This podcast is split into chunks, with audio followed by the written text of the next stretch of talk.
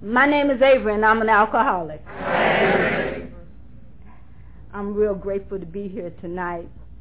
Uh, another thing, everybody was saying, are you nervous? Are you nervous? And people were coming up giving me hugs. And the hugs made me just feel so much better. I started to realize I was in a room full of all of my friends. And it was so funny. Uh, one of them said, I just seen Helen outside. And I said, now I'm nervous. Helen, no, I love Helen. I worked with Helen and Darwin in the central office.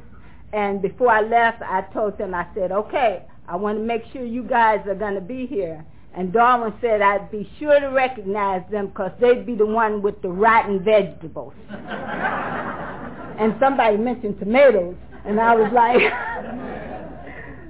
so I'm just real grateful to be here and grateful to be sober. And working at the office, I noticed all these groups have all these names. Then we have names after our experience, after our steps, after our traditions. We have names after different portions in the big book. And sometimes I think, well, they sure didn't give that a lot of thought 30 years ago. Somebody just sit and had a group conscience and said, well, how about the Cascade group, you know? but now I'm beginning to think that the reason why they named it the Cascade group was so we wouldn't forget it. Okay?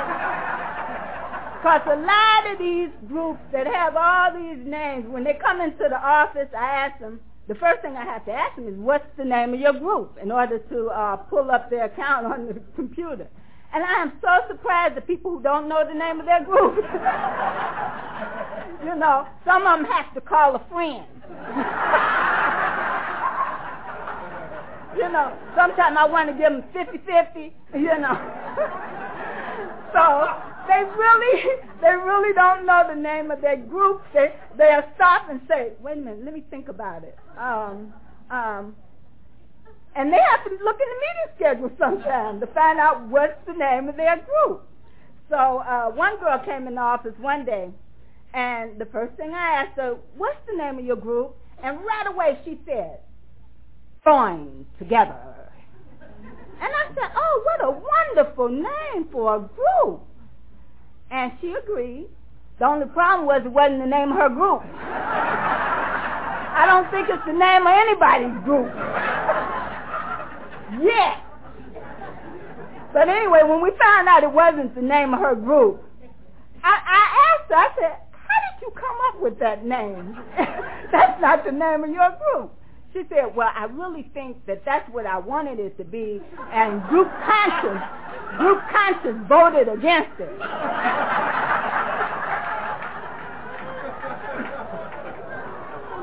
you know. But, you know, that's the type of fun that I have in the central office. Okay? It's, you know, I really love working in the central office because I'm always, I'm always laughing at some of the things that happen. And one girl came into the office, and anybody who's been in the office where we work, we, we work on the 13th floor. That's where the office is, in the counter building, where they have security downstairs. And a girl came in one day and she went to security and she told security that she wanted chips. well, of course, he sent her down to the snack machine.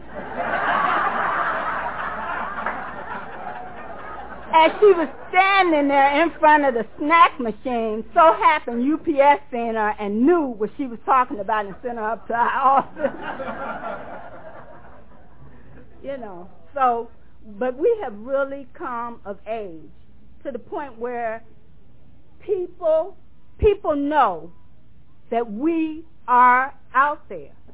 Now, now a lot of them don't know what we do. They don't know why we're out there, but they know we're there. Uh, for example, one person wrote a two-page letter, sent in a two-page letter, and they were reporting their neighbors for being alcoholics. Two pages. They went into details with the behavior and what they were doing, and they went on to tell us that, you know, we didn't just have to take their word for it, that they were convinced that if we just came out to investigate, that their accusations would be confirmed. Well, I wanted to write back and say, but we don't do that. But I couldn't because they said they wrote at the end of the letter that they wished to remain anonymous because they didn't want their neighbors to know that they reported them. I I got sober in Chicago, and I came into the program in uh, Jan- well, I actually came into the program in 1979 in Chicago, Illinois. I I'd like to.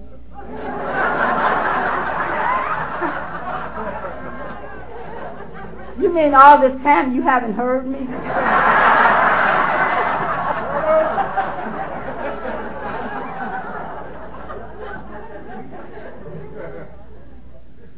I came in in 1979 in Chicago. I see this is going to be a fun evening.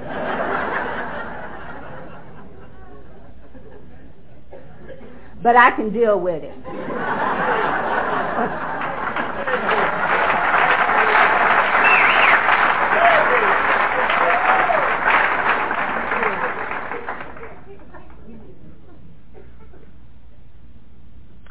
I'm going to talk about the program of recovery. I'm going to talk about the steps. And I may talk about my grandchildren. but I want everybody to know that when I'm talking, I'm sharing how it happened with me and what helped me. I don't want anybody to think that I'm preaching because I was at a conference once and I was standing in the conference. I was actually standing up and a girl came by and I asked her, I was really excited about the speaker and enjoying the speaker and she said, I asked her, I said, you like the speaker? She said, oh, he's all right, but I went to the restroom and I missed his story and when I came out, he was preaching. I said, girl, that's the program of recovery. You missed his drunkalogue. so it's so funny because I sent in, uh, I was asked to send in a tape for another conference. And I sent my tape in. And a, a few weeks later, I heard from them. And what they said is, Avery, we really liked what we heard but we'd like to hear more of you. And I thought, more of me? What do you mean? They said, well, what you sent us was the steps, and we want to hear your story. and I thought, oh. And so it, it's gotten to the point where I think my drunkalogue got less and less and I just, I think during that tape, I just zoomed right into recovery and, you know, the, the drunkalogue was gone. I listened to it and I heard it. So it's so funny. I told her, well, you may have to get somebody else to speak because that's all I got.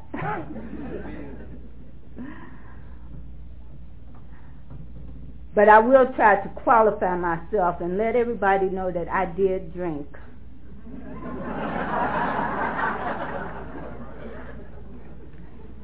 and I drank as much as everybody else, and probably more than some of you.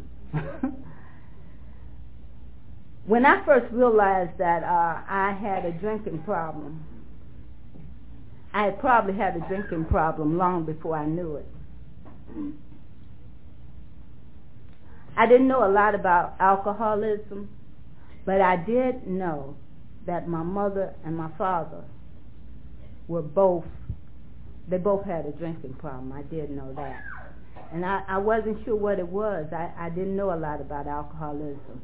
But my father died from alcoholism uh, before, right before I came into Alcoholics Anonymous. And he was living with me at the time. And Dad was sick, and the doctors had already told him that if he didn't stop li- if he didn't stop drinking, he would only have about six months to live. And it frightened him for a while, but it didn't last. And eventually, he started back to drink. And in about six months, alcohol took him out. And uh, I, I never could understand it. I never could understand how could he go back to drinking, knowing what he knew. My father was living with me at the time. Right after my father died, I had met a guy, we started dating during the time my father was actually in the hospital. And when my father passed, he moved in with me. And I was glad that he did because I had never lived by myself. I had been married and I was divorced. And my father moved in because I, I really didn't want to live by myself at the time. So when we were living together, life was really good, I thought. I drank and he drank. And we enjoyed drinking together. After about a year, something happened. And I used to always wonder what if something happened to him because I enjoyed being with him so much. I really cared about him. And something did happen. He was diagnosed with something called multiple myeloma. And it was uh, a terminal cancer. When he was diagnosed, you, at first we didn't know what was wrong, and I would go up to the hospital, and we were just trying to figure out what was wrong with him because he was he wasn't walking, and it, it was progress progressing to the point where one day I came to the hospital and he was just walking around the walls because he told me he was losing feeling in his legs. Well, it would get worse after that. Once we found out what the problem was, he was uh, going in for x-rays one day, and the doctor left his chart in his lap. And that's when he looked through his chart and realized that they had given him three years to live. Well, he called me right away, and I went down to the hospital to talk to him about the situation. And uh, we both talked to the doctor, and he said, you know, he just told us like it was. It may be more and it may be less. And I thought I took it pretty well, you know, I thought I said all the right things, and I went on to tell him, well, only God knows how much time we have left. All this time they couldn't find out what was wrong with you. How can they tell you how much time you have left? And I thought I said all the right things, and he felt better. I went home that evening, and I'll never forget it was St. Patrick's Day. And I, I bought me a half pint and a six pack. Sure, I had gotten some bad news, but it wasn't unusual for me to buy a half pint and a six pack. I sat at my bar and I started to drink it. And every time I sat at the bar to drink, I'd have this plan to stay at home and drink. And about the second half pint, my mind would change. It never failed. My mind changed that night, and it was about 2 o'clock in the morning. I decided I wanted to go out. I got in my car, and I started to drive to the club. My sister owned a nightclub in Chicago. So I felt comfortable leaving the house at 2 o'clock in the morning to go to the club. It didn't normally close till about 5 o'clock. As I was driving to the club, I remember these guys were passing by and they started to flirt. So I flirted back and I said, follow me. right into the trunk of this man's car. So there we were. The police was called, and I was drunk. And the police knew I was drunk. But they asked him, you know, they found out I had insurance and everything, and they asked him if, you know, I made sure I exchanged information with him. If it was okay with him, they wouldn't arrest me for driving under influence. because I had insurance and they gave me a ticket for following too close. And he agreed. I proceeded to the club. I drank until 5. It, it, it was after 5 o'clock because if the club closed at 5, I didn't normally leave till 6. when I left the club, I was so drunk that for a long time I tried to get in the wrong car. and I didn't realize it was my car. It wasn't my car. When I finally got in my car, I was on my way to the freeway when I was stopped by the police. And he went over the loudspeaker and asked me if I'd pull over to the side. I was so drunk, I pulled over to the white line or the center line or whatever. He came up to the car and he asked me for my license. I looked I, I looked all through my purse. I couldn't find my license, and I was shuffling things trying to find my license, and I forgot they already had my license. and finally, he he noticed the ticket laying on the side.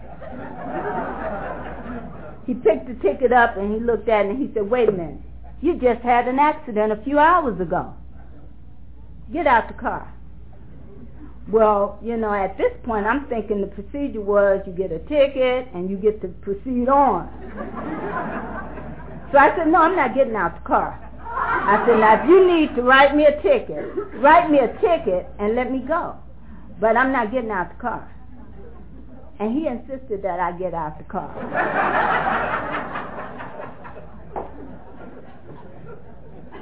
he opened the door and proceeded to pull me out the car. And at that point, everything that was going on with me came out on that policeman that night. Needless to say, I went to jail. While I was in jail, my uncle picked me up the next day. While I was in jail, I remember thinking that I didn't even know you could get arrested for something like this. I didn't know you could get arrested for driving under the influence of alcohol. I did it all the time. but I remember thinking that it must be serious, and I never wanted it to happen again. I was in jail all night, and my uncle picked me up the next day. And I remember thinking, this will never happen to me again. I found out that you could actually go to jail, and it scared me. And when I went to court, my uh, my public defender told me, uh, you know, I thought that maybe I'd get off. This was my first time being arrested and all, and I thought I'd get off and uh, it wouldn't be a big deal, and that maybe they wouldn't suspend my license. Well, the public defender went back and talked to the judge and the police officer, and when he came back, he threw this folder in my lap and said, "You know what? Look at this report. He said, you better plead guilty and hope that they don't send you to jail. Look at this report. Look at what you did. I opened up the report and I started reading the report. And I did not believe that I did all the things they said I did. It took me a year in Alcoholics Anonymous before I believed that I did the things they said I did. I remember I had a resentment. I was sitting in a meeting and I was still talking about how these policemen had lied on me. and and the cheers were like in a circle. And this girl pointed at me. And you, in the green, you probably did all those things they said you did. That was the first time I ever thought, could I have actually did that stuff? I was walking to my car in a daze thinking, could I really have done what they said I did? And all of a sudden I remember doing some of it. I remember they said I, I was falling continuously. And it, all of a sudden I remembered falling. Because I remember thinking, oh, so they think I'm drunk, huh? I'll show them. and that's when I accepted the fact that the other things they said I did. They said I kicked them. I hit them with my purse. It was just, you know, it was beyond my imagination. You know, some of the things they said I did, I don't even want to say.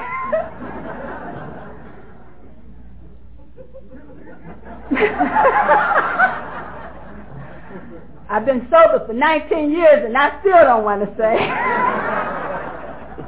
so you know it must have been pretty bad. but finally, I believed that I had did the things they said. And all of a sudden, I had such gratitude that they stopped me before I got on the expressway if I was that drunk because they probably saved my life. I didn't stop drinking though. I still didn't know I had a problem. And things got worse. The accidents got worse. Because like I said, every time I drank, my man would change. And I was always in my car. Either I was going somewhere to get another drink or I was going to the club. As a result, I was having accidents. I was getting, I, I didn't get arrested anymore. And I was driving on this bogus license I had fixed up since I didn't have a license now. and uh, I, I was having so many accidents that one time I tried to put two accidents on one report because before I could report one accident, I had another one. and the insurance company asked me, how could you have gotten hit on both sides?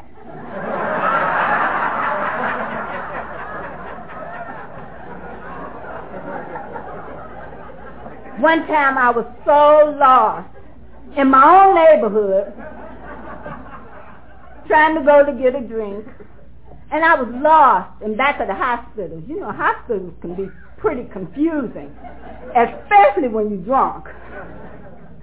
And I was lost in back of the hospital. And I was with my neighbor. We were going to get a drink, and I couldn't find my way out of the hospital area. And all of a sudden, this lady was coming out. She was just, just getting out the hospital. And she was all bandaged up, had her arm in a sling. And there was two guys helping her to the car. And here I come down the street. I don't remember seeing these people even today. Only thing I remember is seeing the door on my hood, the door of their car.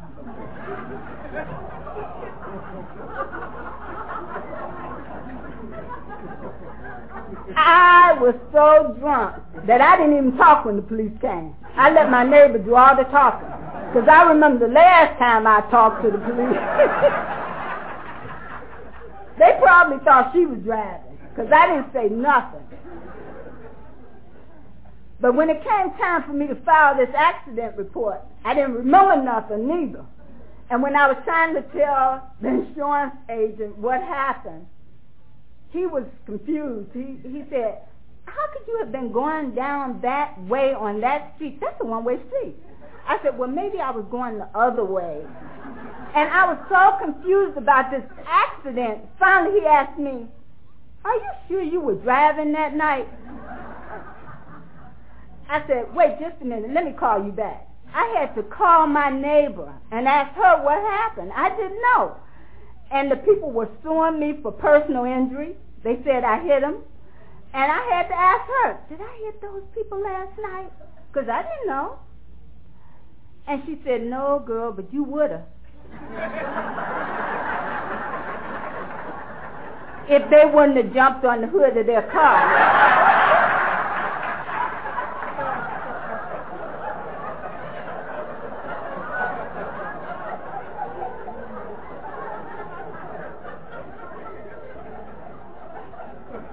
it was bad. And it got worse. I was having so many accidents that I called my sister lived in Atlanta at the time, and I called my sister. I was crying on my sister's shoulder about it, and my sister said, "Girl, it seems like that car is causing you a lot of problems. Why don't you sell the car?" Needless to say, I didn't want to talk to her anymore. But it didn't get any, any better. It progressed and it got worse. Eventually, it started to, started to affect my job. I'd been working for a, a large corporation for about 10 years at the time. And I started having problems on the job. And the problem was I couldn't get to the job. At one time, I used to be able to go to work, and it got so bad that I could only get to the end of the bed, and then I'd fall back over, you know, and that was the end of that. They had given me a warning, and I just knew I'd do better. And I, I did for a while. And then I took that first drink. And this particular week, I had called in sick every day. On my job, you had to call in every day. You couldn't just call and say, I'm going to be sick for a week.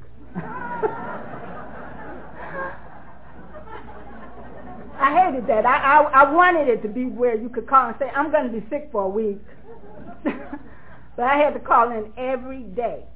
But the problem with that was Thursday I called and said I felt much better and I would be in Friday. And I took a drink. I couldn't call in and say I was sick because I had told him I was well. and when I woke up and I had missed work, I didn't know what to do. And all of a sudden it hit me. I know what I'll do. If only I can get in, in a hospital. If I can call them and tell them I'm in the hospital, that'll be good enough. So I looked through the yellow pages to see if I could get in a hospital. Well, I couldn't think of any hospital I could get into without really being sick, except maybe an alcohol treatment center. So I called the alcohol treatment center and told them that I wanted to come in and, you know, uh, they didn't know the plan.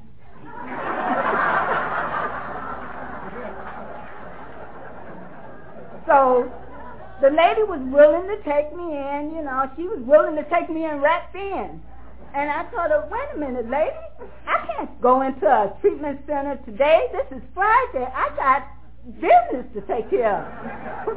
I'll come in Monday. She said, how about Sunday? And I said, okay, I can make it in Sunday. So Sunday, that Sunday, I signed myself into the alcohol treatment center. And then I went through uh, the medical department, the medical department of my company, because they had to keep it confidential. They couldn't tell anybody why I was in the hospital. So all they would know is that I was in the hospital. And once they knew I was in the hospital, that was it. I was leaving. So I was taking care of all this business because I came in, you know, on a Sunday. Everybody was off on their uh, pass, and I didn't get to talk to a counselor or anything. And by Tuesday, when I was able to talk to a counselor, I had all my business taken care of, and I was ready to go. But now it's time for me to talk to the counselor. So I went into the counselor, and the counselor said, "Well, Avery, what do you, what seemed to be the problem?" I said, well, you know what? Really, there is no problem. I was having a few problems at first, and I was a little hasty. I do not need to be in a place like this. He was like, mm-hmm. Avery, rarely do people get in here by mistake or accident. if you're here, chances are you're in the right place. Never did I think I was in the right place. He said, well, I tell you what, if you did have a problem with alcohol, what would you think caused your problem? So of course I went and told him about my boyfriend. How he was diagnosed with terminal cancer and after his he was diagnosed, I just went totally mad. And this is what caused my alcoholism. And I told him the whole story. I started from the beginning and got really into it, you know, and he sat and smoked his pipe and he listened and I just knew he would say, Avery, I see why you ended up in a place like this. You've been through a lot. But instead, he said, Avery, if you think that, you're probably saying you had a drinking problem long before you met this man. And I did think that. Because I really believe that if I was an alcoholic, I believe that's what caused it. But when I thought back, I had my worst accident before I even met him. I had a head-on collision going down that same street where I had the accident, where I was arrested. I was always on that street. And I had a head-on collision. I went to sleep at the wheel. And when I woke up, a car was coming straight at me. And he seen me at the same time I seen him. And we both turned and got in my lane.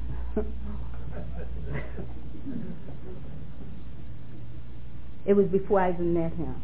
And I, I could have been killed that night. I was totally asleep. So the counselor gave me the big book of Alcoholics Anonymous. And he told me to go to my room and read the first 164 pages. And when I took the big book to my room and I started reading the big book, all of a sudden I started to cry. I was just so glad to know that there was something wrong with me and that there was a solution. But just to know that what it was something wrong with me, and tears came to my eyes, and I was 12 steps by the big book of Alcoholics Anonymous. So I knew now that I had a drinking problem. And I did that 28-day program, and I remember thinking after doing that 28-day program, they told me I had to make AA meetings after I got out. They told me all the things I needed to do. And I remember thinking, what fool would drink after knowing everything that I know now? What idiot would go out there and take a drink? After learning all that I had learned in 28 days.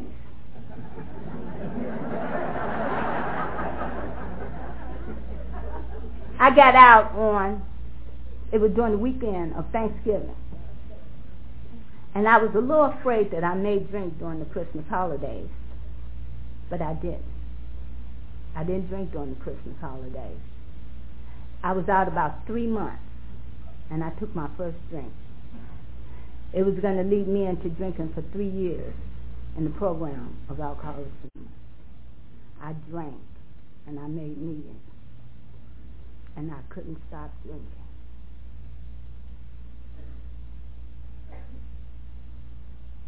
I kept coming back though, because they told me to keep coming back. If I didn't do anything else right, I got that one. I kept coming back. I never went to a meeting drunk. Some people didn't even know I was still drinking because they always seen me. So they didn't know I was still drinking. And sometimes I walk into a meeting and somebody tapped me on the shoulder and said, you've been around for a while now, haven't you? Yeah.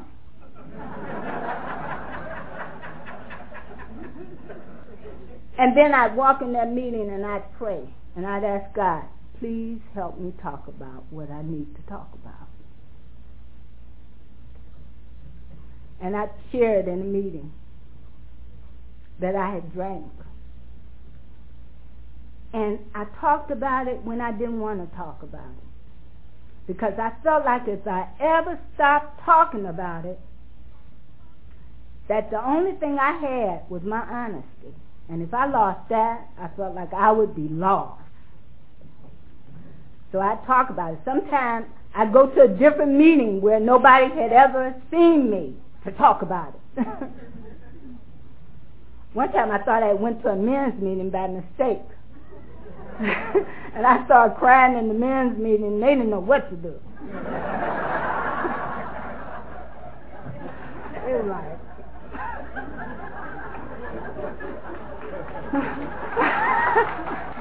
my nose started to run. I was holding my head down because I didn't want anybody to see me crying. And so I was holding my head down so I couldn't see the napkins on the table. And none of them knew what to do. And all of a sudden, a woman walked in the door. And right away, she just picked up the napkin and gave me a, a napkin. I was so glad to see her. Not only was my nose running, but I knew it wasn't a men's meeting. But I continued to talk about it. During that time, my boyfriend had just got out. He had gotten out of the hospital. And that was another thing. We drank a lot together. And now, since he had gotten in the position where he was paralyzed from his illness, he still drank a lot in the car. And so, since he couldn't go get the drink, who was going to get the drink? Me. And then I'd sit in the car and try not to drink. I was still trying to hang out at the places I used to drink at, but I wanted to order orange juice. And I remember this guy, he used to always, he had about 25 years sobriety, and he used to, whenever he commented, he'd jump straight up on his feet, and he'd say, if ever I'm anywhere, and I feel uncomfortable, one minute later, I've been somewhere else for 59 seconds. he always said that. And when he say it, he jump to his feet and say it.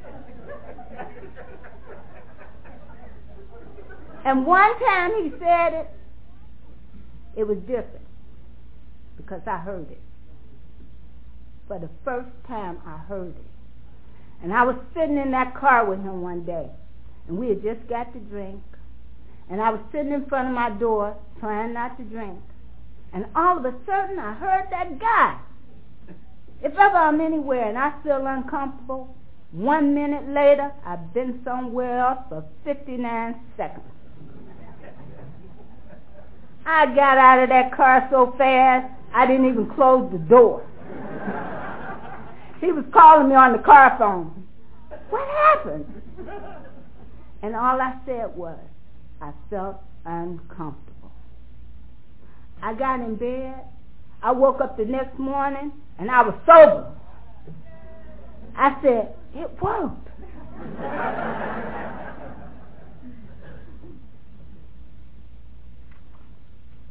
things like that continued to happen. Some things changed in me. And now I realized when I got out of treatment and I thought I knew all that I knew and I wouldn't have a problem, it didn't matter what I knew. Self-knowledge meant nothing. Absolutely nothing. Bill W. knew. Lois knew. They knew for a long time. Self-knowledge meant absolutely nothing. I was finally beginning to take my first step. But I found out something about the first step. It was more than admitting that I was powerless over alcohol.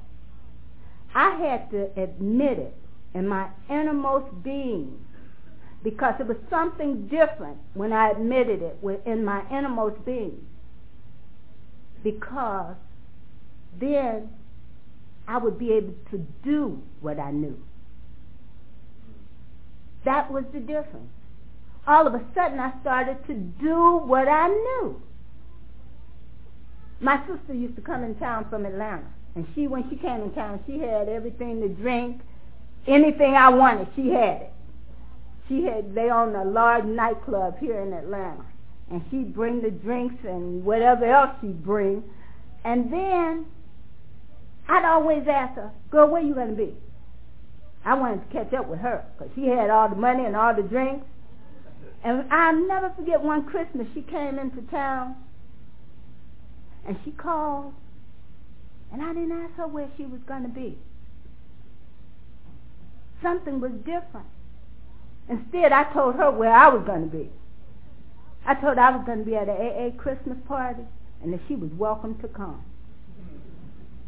And she showed up too. and it let me know it wasn't her. It was me. I remember one day I thought about my boyfriend and I thought, I just can't stop spending time with him. After all, the doctor had given him three years to live. I just can't stop seeing him. Because I don't know how long he have left. And one day it hit me. if I keep this up, I don't know how long I have left. I had to be willing to get rid of anything that stood in the way of my sobriety. Sometimes I'd go to an AA function like this. It'll be over and uh, at 10 o'clock or something like that. I get home, I'm all dressed up. My first thought was, hmm, it's still early.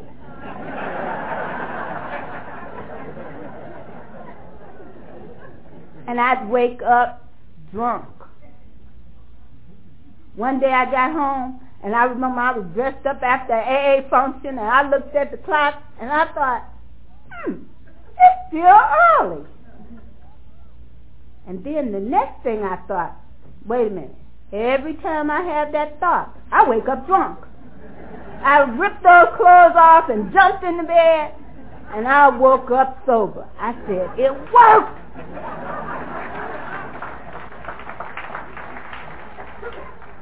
I started identifying the thinking that would get me drunk. I stopped going to bars ordering.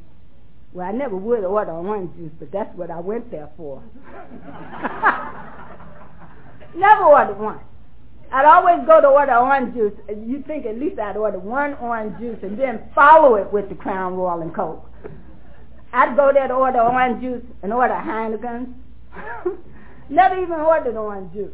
Soon as I sat at the bar, it seemed like my mind would change.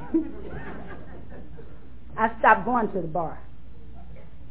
And so I had to change all those things. And it's so funny, I went to the International Convention of Alcoholics Anonymous, and that guy, I was in Minneapolis, and that guy who used to always say, whenever I'm anywhere and I feel uncomfortable, one minute later I'd been somewhere else for 59 seconds. I was sitting in this big and I looked behind me, and who was back there but him? I told my husband, that's that guy. That's him. That's him. And it's so funny when they did the sobriety count. I was just waiting. I said, he must have 30 years. He stood up or sit down at 46 years. I don't know why I thought he had 30. I've almost got 20 myself. 46 years. And I was able to tell him what he said and how much it meant to me. He had about 25 years and he had a message for a newcomer. And when I told him, he was getting through the crowd. Wait a minute, let me get a hug. And we were both making it to each other so we could get a hug. And it was the best feeling. Finally, I didn't drink. And I didn't know I had taken my last drink because it, I had drank for three years in Alcoholics Anonymous. And I remember sitting in a meeting. And one thing I'm really glad that the counselor really cleared up for me is that I did not drink because my boyfriend was diagnosed with a terminal illness. That was important for me to know. Because when he did pass, I didn't have a reason to drink because I knew that's not why I drank. I was able to take an AA member with me to the funeral, and I didn't have to drink about it. And I remember thinking, if I don't have to drink about this, I don't have to drink about anything. A short time later, my job wanted to transfer me to Houston, Texas. And it shocked me that I agreed to go. I had never moved. I didn't change addresses, especially cities and states. As far as I went was down 79th Street. and when my job transferred, I decided I'd go with the company. And I remember sitting in this women's meeting. And I was talking about all the things that was going wrong, how I couldn't sell my house, and everything was going wrong, nothing was going right.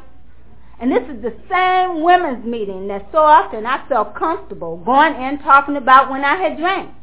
A lot of times I didn't want to talk about my drinking in the general population. I'd go to the women's meeting. I felt comfortable there. And I tell them I drank in the Bahamas. I drank on a uh, boat. And, you know, they knew everywhere I had drank. And this particular day, I sat in this meeting. I was getting ready to uh, transfer to Houston, Texas. And I was just talking about all the things that was going wrong and nothing was going right. And all of a sudden, I said, wait a minute. Something is going right. I haven't had a drink today. Something's going right. And this lady, she tore a page out of a Jet magazine, and it was a model slipping a half pint of Smirnoff in her purse. I think it was advertising Smirnoff. And she wrote on it, Avery, she don't have to drink no more. And she folded it up and passed it to me. And I read it. And I didn't know what she meant at the time because I didn't know I had taken my last drink. But she knew. I was able to go back to Chicago. I was about 11 years sober. And I asked that lady, how did you know? She said, it must have been God inspired. She knew. I moved to Houston, Texas. I had six months sobriety. And like I say, I was able to do what I knew now.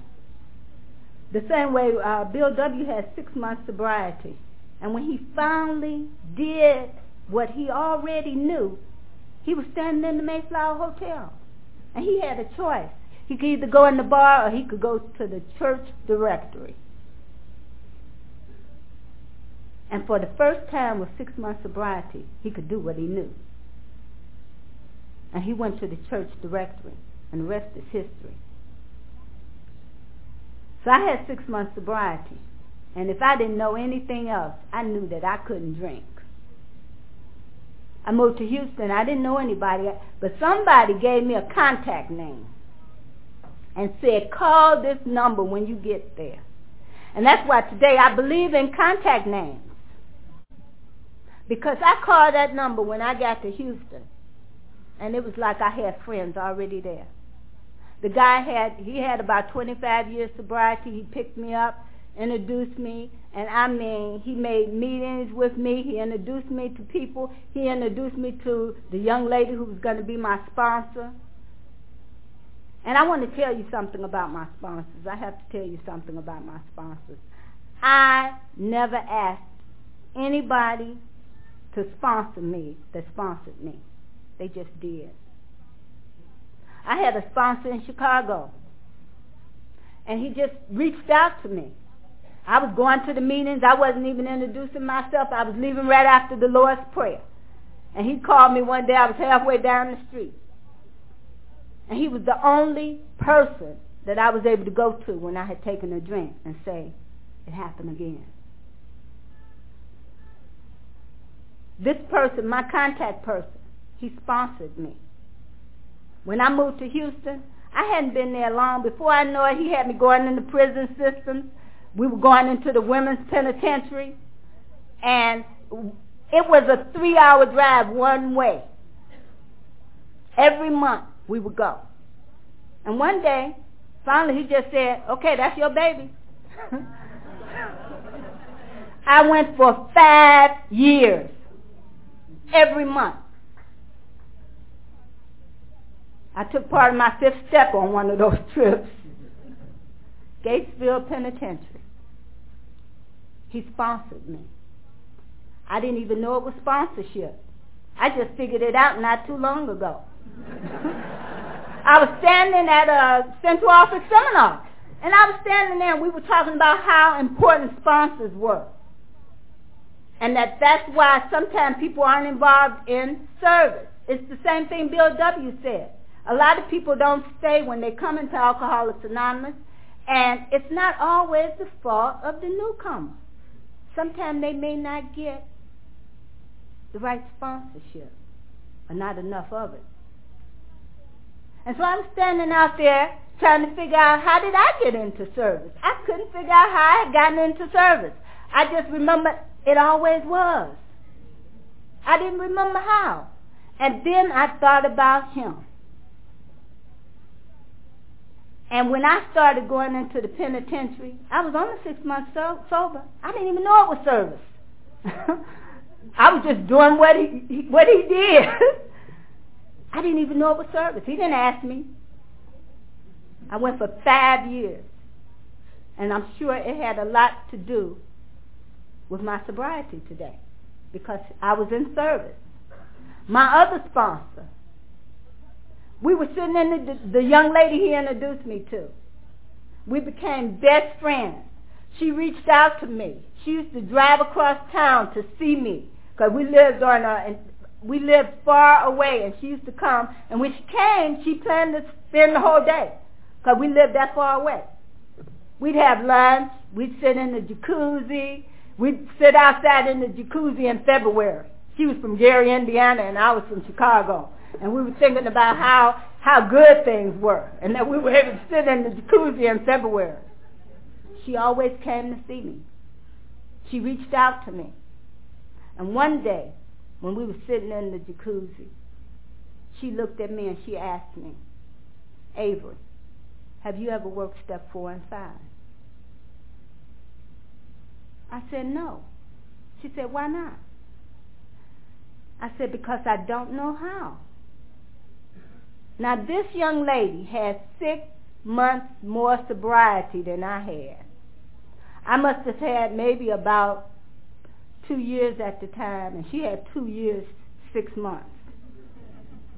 When I told her I didn't know how, she said, well, you're going to find out how. Because next week, we're going on a retreat, and you're going to work your fourth and fifth step. This is why I talk about the steps so much, because I have no doubt in my mind that if it wasn't for somebody taking me through the steps of Alcoholics Anonymous, you would be listening to somebody else's story. Because she didn't even know how crazy I was. Went on that retreat and I did my fourth and fifth step. And I remember I was sitting out in the courtyard and she came out and I was looking really disappointed. And she said, what's wrong? I said, I thought you're supposed to feel better after this. I don't feel better. I feel worse. And furthermore, I'm never going to work step six. Sound like balking, huh? I did not want God to remove all my defects of character. I didn't want God to remove all my defects of character. The things that was killing me, I liked them. And not only that, how would I get what I wanted?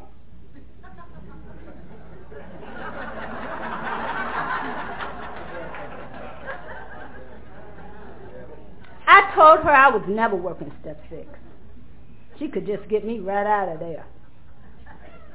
But what I didn't know is all I needed to do was start. And I was started now. We left, and there was something that I, sh- I had taken my fifth step with the priest that day.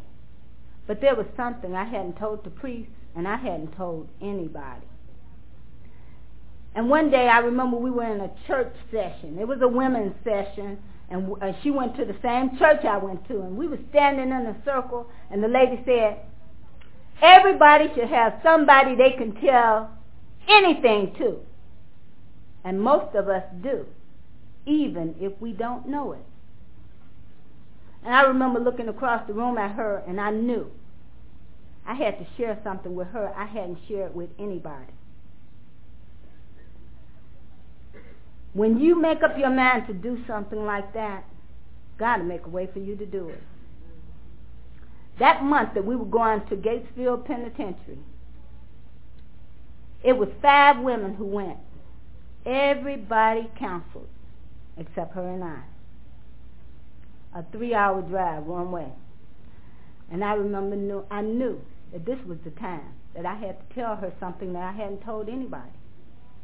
So once we got into the drive real good, all of a sudden I looked over at her and I said, Prince I need to tell you something. She looked at me real surprised because we were good friends. We talked about everything. But she knew. She said, uh-oh, this must be the biggie.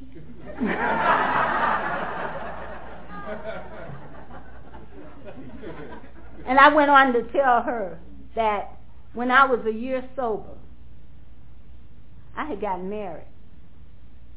Nobody knew it. I was married then. Nobody knew it. I was commuting to see my husband. And nobody knew I was married. I shared this with her. And I told her all the details and pretty much it, I just wanted what I wanted. I didn't want to be married. I just wanted what I wanted and that's why I did it. And at one year sober I thought, well, yeah, I could do this. And since he knew me when I was drinking, he thought I was I was better since I wasn't drinking. He didn't know. and I thought this thing will work out pretty good. And it was a real crazy life. I was living like a double life. I'd commute to Chicago, and sometimes I get to Chicago days later and make two sets of reservations, one for him, one for me. I'd get there early, and then when he'd come to the airport, I'd be walking through the gate like I had just got there. It was wild. And I, I shared it with her, and I thought, I didn't know what she was going to say, but she didn't judge me. She asked me one thing. She said, Avery, what are you going to do about it? I said, I don't know what I'm going to do about it. All I know is I had to tell somebody. And one of my trips to Chicago, all I wanted to do was get there and I'd take the car and I'd be gone. One day I went to Chicago. He didn't want me to take the car and be gone. We got in a big argument. I got so angry. I walked back to the refrigerator and I got a beer. All of a sudden I thought about the three and a half years it took me to get this two years. I put the beer back in the refrigerator and I called her. And I told her what had happened. And I said, you know what? I think I'm finally ready to have God remove all my defects of character.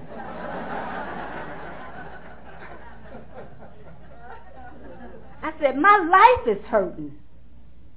She said, I never quite heard it put like that before. I said, well, I don't know how else to put it. It's not like I could take two aspirin and make it feel better. I got on my knees that night and I humbly asked God to please remove my shortcomings. It was a few months later that I still didn't know what I was going to do about this crazy life I was living. And it took me a while to set it straight, but I knew I had to get a divorce. I had to get out of this marriage I was in, and I did it. And it was hard for me to do it. And that's why I tell people, you know, when I worked the steps, it wasn't easy. They say it's a simple program, and it is simple, but it's not easy. For me, it was blood and tears, and mostly tears. It reminded me of my grandson. He had a, a paper from school. And when I picked him up from school, he had did this homework, and the teacher said he needed to finish it at home. And I thought, okay, you know, we'll do it when he get home. Well, when I first looked at the paper, I thought, wow, it looked kind of sloppy. But I, would, I said, if it's acceptable to her, he could go on and finish it. By the time we got home and he started working on this paper, now he's seven, right? He started working on this paper. It started to look worse instead of better. Until the third time he brought it up, he had erased the hole in it. So I took the paper. I said, wait a minute. No, I'm sorry. You are not handing this paper in to your teacher. Go downstairs and you have to do the whole thing over. He said, the whole thing? All of it? I said, yes, all of it. So he went downstairs and he started working on this paper. And when he brought the paper back up, It was a lot neater, except it had this wet spot on it. Well, I wasn't going to mention the wet spot, but right away he said, those are tears. oh, well, that's the way it was with me. It was a lot of tears because my life was real painful to get it in order. And I have to continue to take a personal inventory. Because as Bill sees it, Bill says, our character defects will return. It's how we recognize them and handle them that show the extent of our progress. I had to really work on that to get my life in order. And when I was about 11 years sober, I was a hairstylist, and I actually I was in school. I was in cosmetology school, and I was working at a salon. And the owner wanted to sell the salon, and I wanted to buy it. She wanted ten thousand dollars for this salon. Well, at this time, I, you know, really got my life straight, and I'm working the steps. I wanted this salon so bad, but I didn't have ten thousand dollars. In a week, I had ten thousand dollars in my checking account.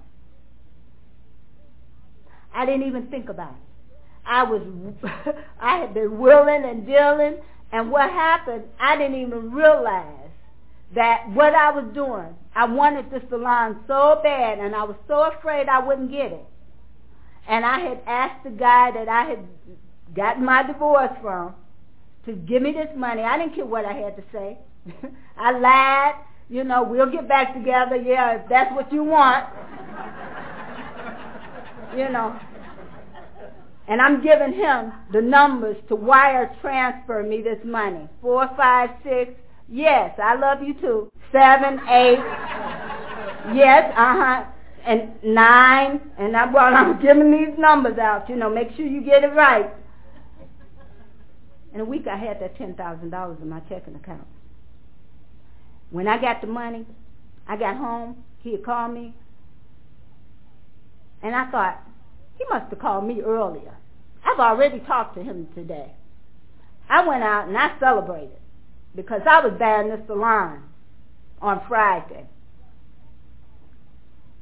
Well, he hadn't called me that day. And he continued to try to call me. And I wasn't talking to him. And all of a sudden, he called me at 5 o'clock in the morning. I picked up the phone and he was real angry. Here I had $10,000 and he hadn't heard from me. And I'm trying to explain and trying to lie and whatever I'm doing, I want to keep this money. And all of a sudden I felt something go across my neck, a real uncomfortable feeling. And I thought, what is wrong here? And then it dawned on me. It's like I took a spot check inventory. And I knew immediately that I had to send this money back. I didn't know how I was going to send it back. I went to school that day and I was walking through the halls. I was praying, God, please help me to send this money back. Because I was supposed to close on this deal that night. And I thought, what do I need to send this money back? I need courage. God, please give me the courage to send this money back and I was walking through the halls. I don't know what kind of look I had on my face, but this guy seen me in the halls, and he looked at me and he said, what is wrong with you? I said, I have problems. And he said, let it go. He wasn't even in the program. and he hugged me. I went at lunchtime. And I remember I, I made that call before I went into the bank and I tried to get him to let me keep this money. And I said, the only way I can keep this money is if you loan it to me and let me pay you back with interest. He said, I can't do that. I said, if you don't loan me this money, I'm going to have to send it back. He said, I can't do that. And I was standing outside the bank. And I walked in the bank. And I told the lady I wanted to send a wire transfer. She proceeded to wire this money back. And as she was setting up the wire transfer, she looked at me and she said, any message?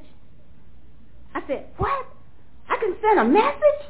and I guess she thought, you sending 10000 I said, is it free? I guess she thought, here you are sending $10,000 and you asking if the message is free. She said, yes, yeah, free. I said, so I started thinking real hard about the message I wanted to send them. And all I could think of was these four-letter words. and I was thinking so hard, she looked at me and she said, I tell you what, let me finish filling out the papers, and then when I come back to you, you can, you know, put your message in it. And I was thinking, and I didn't want to say what I wanted to say. So finally, when she got back to me after she was finished completing the paperwork, she said, any message? I said, no message. And I sent that $10,000 back. I didn't know how much I had changed until I walked out the bank that day. I was depressed for a week. there, there came those tears I was telling you about. but I was sober. And I was at peace. And the, and the interesting thing about it, a, a few months later, I was about to go to the International Convention in San Diego. And I didn't have any money. I didn't know how I was going to go. But I had registered anyway. I didn't know how I was going to get the money. And then my aunt called me from Chicago. She had been in Atlanta. I hadn't even seen her. And she said, Avery, I'm in Atlanta. I'm sorry I didn't get a chance to see you while I was here, but I'm leaving tomorrow. But when I leave, there'll be a cashier's check in your mailbox for $10,000.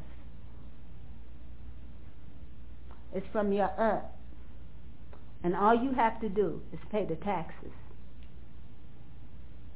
and share it with your sister. You know what I thought about? There it was. All I have to do is be about my father's business. And it's my father's business to take care of me. I always thought I had to take care of me. I always thought I wouldn't get mad. They say that you have to give it away. You have to give this program away in order to keep it. I want to go a step farther and say you have to give it away in order to get it.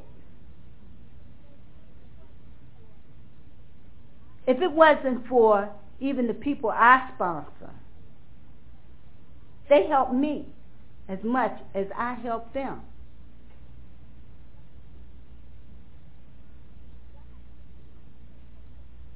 So I have to continue to take that personal inventory and make sure I'm doing what I'm supposed to do.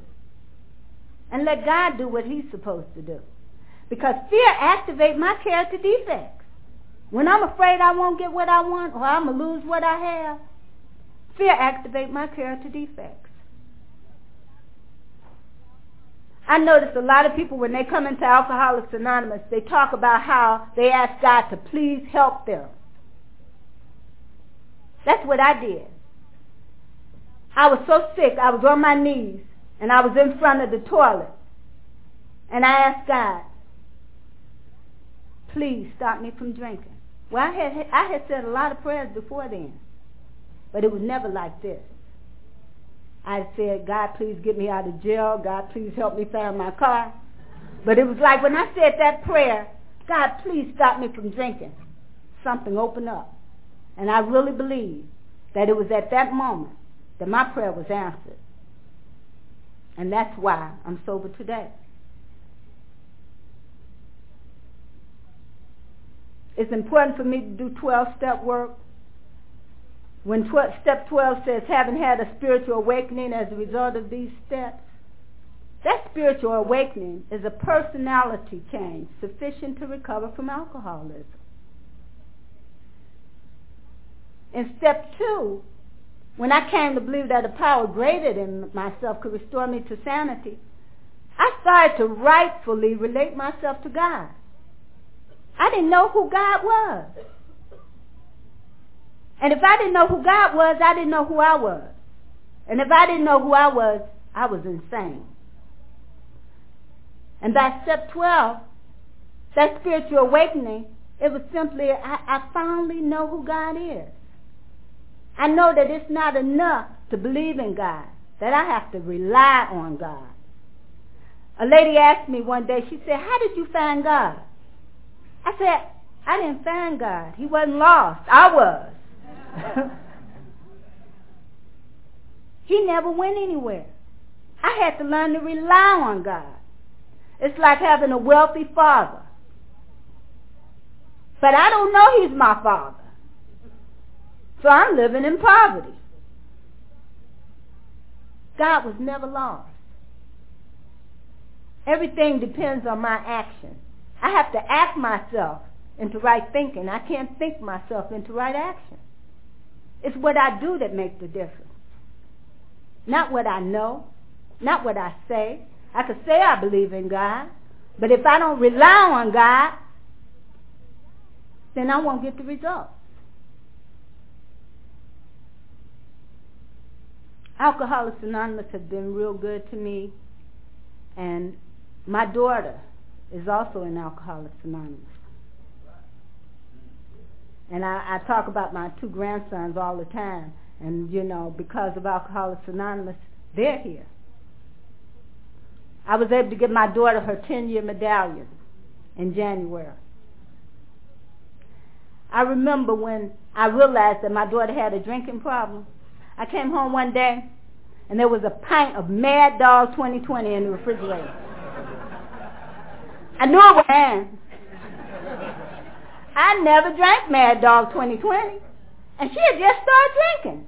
And I thought, Mad Dog 2020? I, I always tease her and say that she didn't, she didn't reach bottom. She started at the bottom and went down.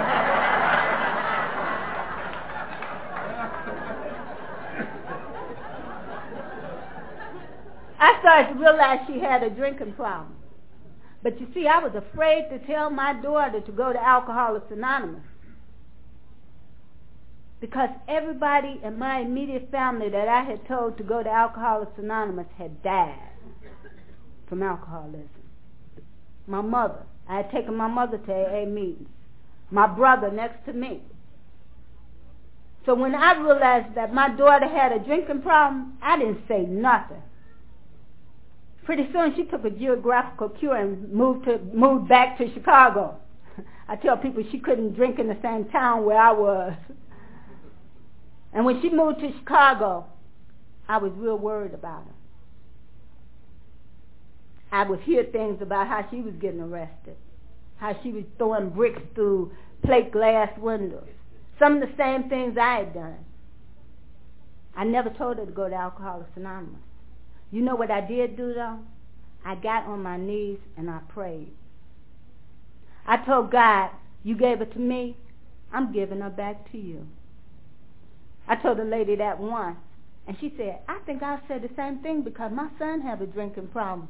I'm going to tell God, you gave him to me, I'm giving him back to you, but please don't let him die. I said, that's not what I said. I said, God, you gave it to me. I'm giving it back to you. And I went on to do what I do. I was in Orlando, Florida at an international AA women's conference. I had gotten two tickets because it was buy one, get one free. And I decided this ticket, I was not going to sell it. I was going to give it to a newcomer that normally wouldn't get a chance to go to this international women's conference. So I gave it to a lady, and we went to uh, Orlando. I was in Orlando walking, trying to get my bags because the conference was ending, like this one in on Sunday. It was ending, and everybody was rushing, trying to get out the hotel. And I was rushing to the elevator with the bell captain. And a lady came running to me from Chicago. She said, Avery, Avery. And I turned around and she said, I saw the baby. Because she remembered my daughter from when she was nine years old and I used to take her to meetings with me. My daughter had came into Alcoholics Anonymous.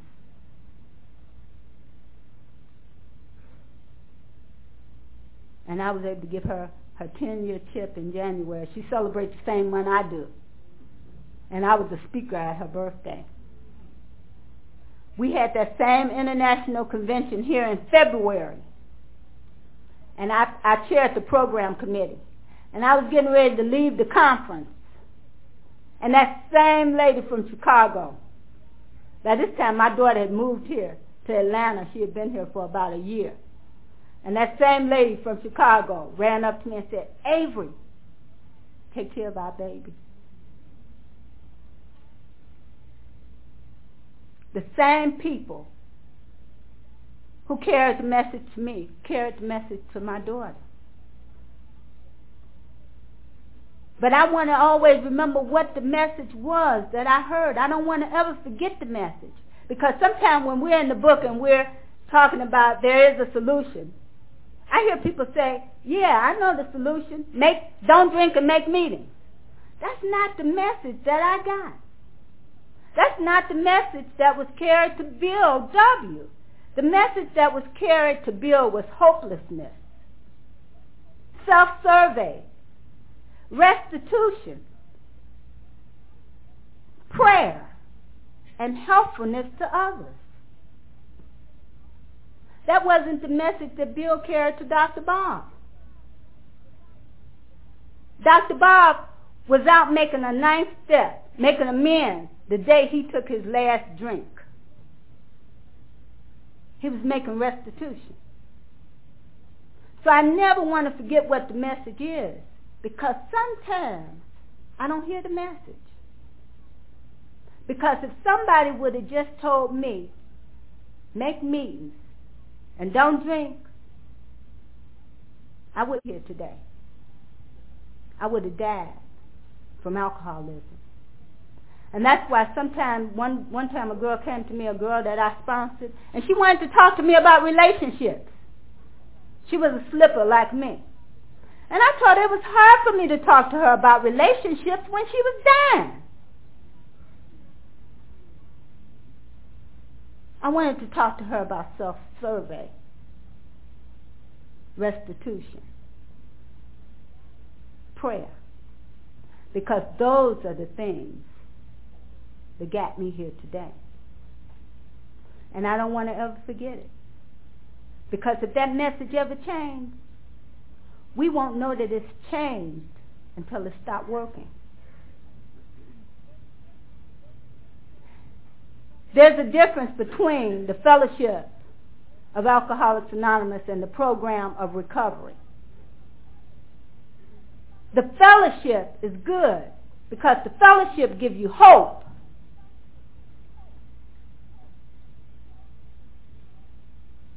But the program gives you recovery.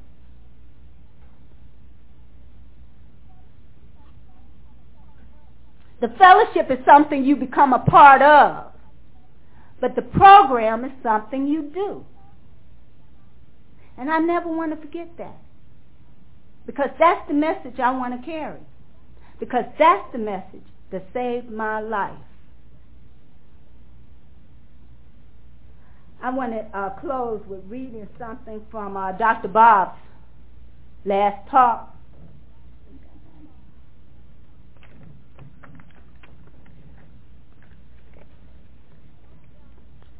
if we remember that our job is to get sober and to stay sober and help our less fortunate brother to do the same thing, then we shall continue to grow and thrive and prosper.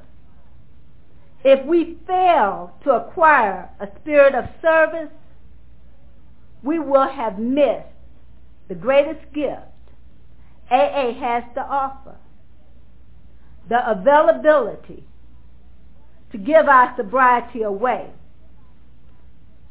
So to keep it. And that's why I always have to remember, God is not asking for my capabilities. He's asking for my availability. He's capable.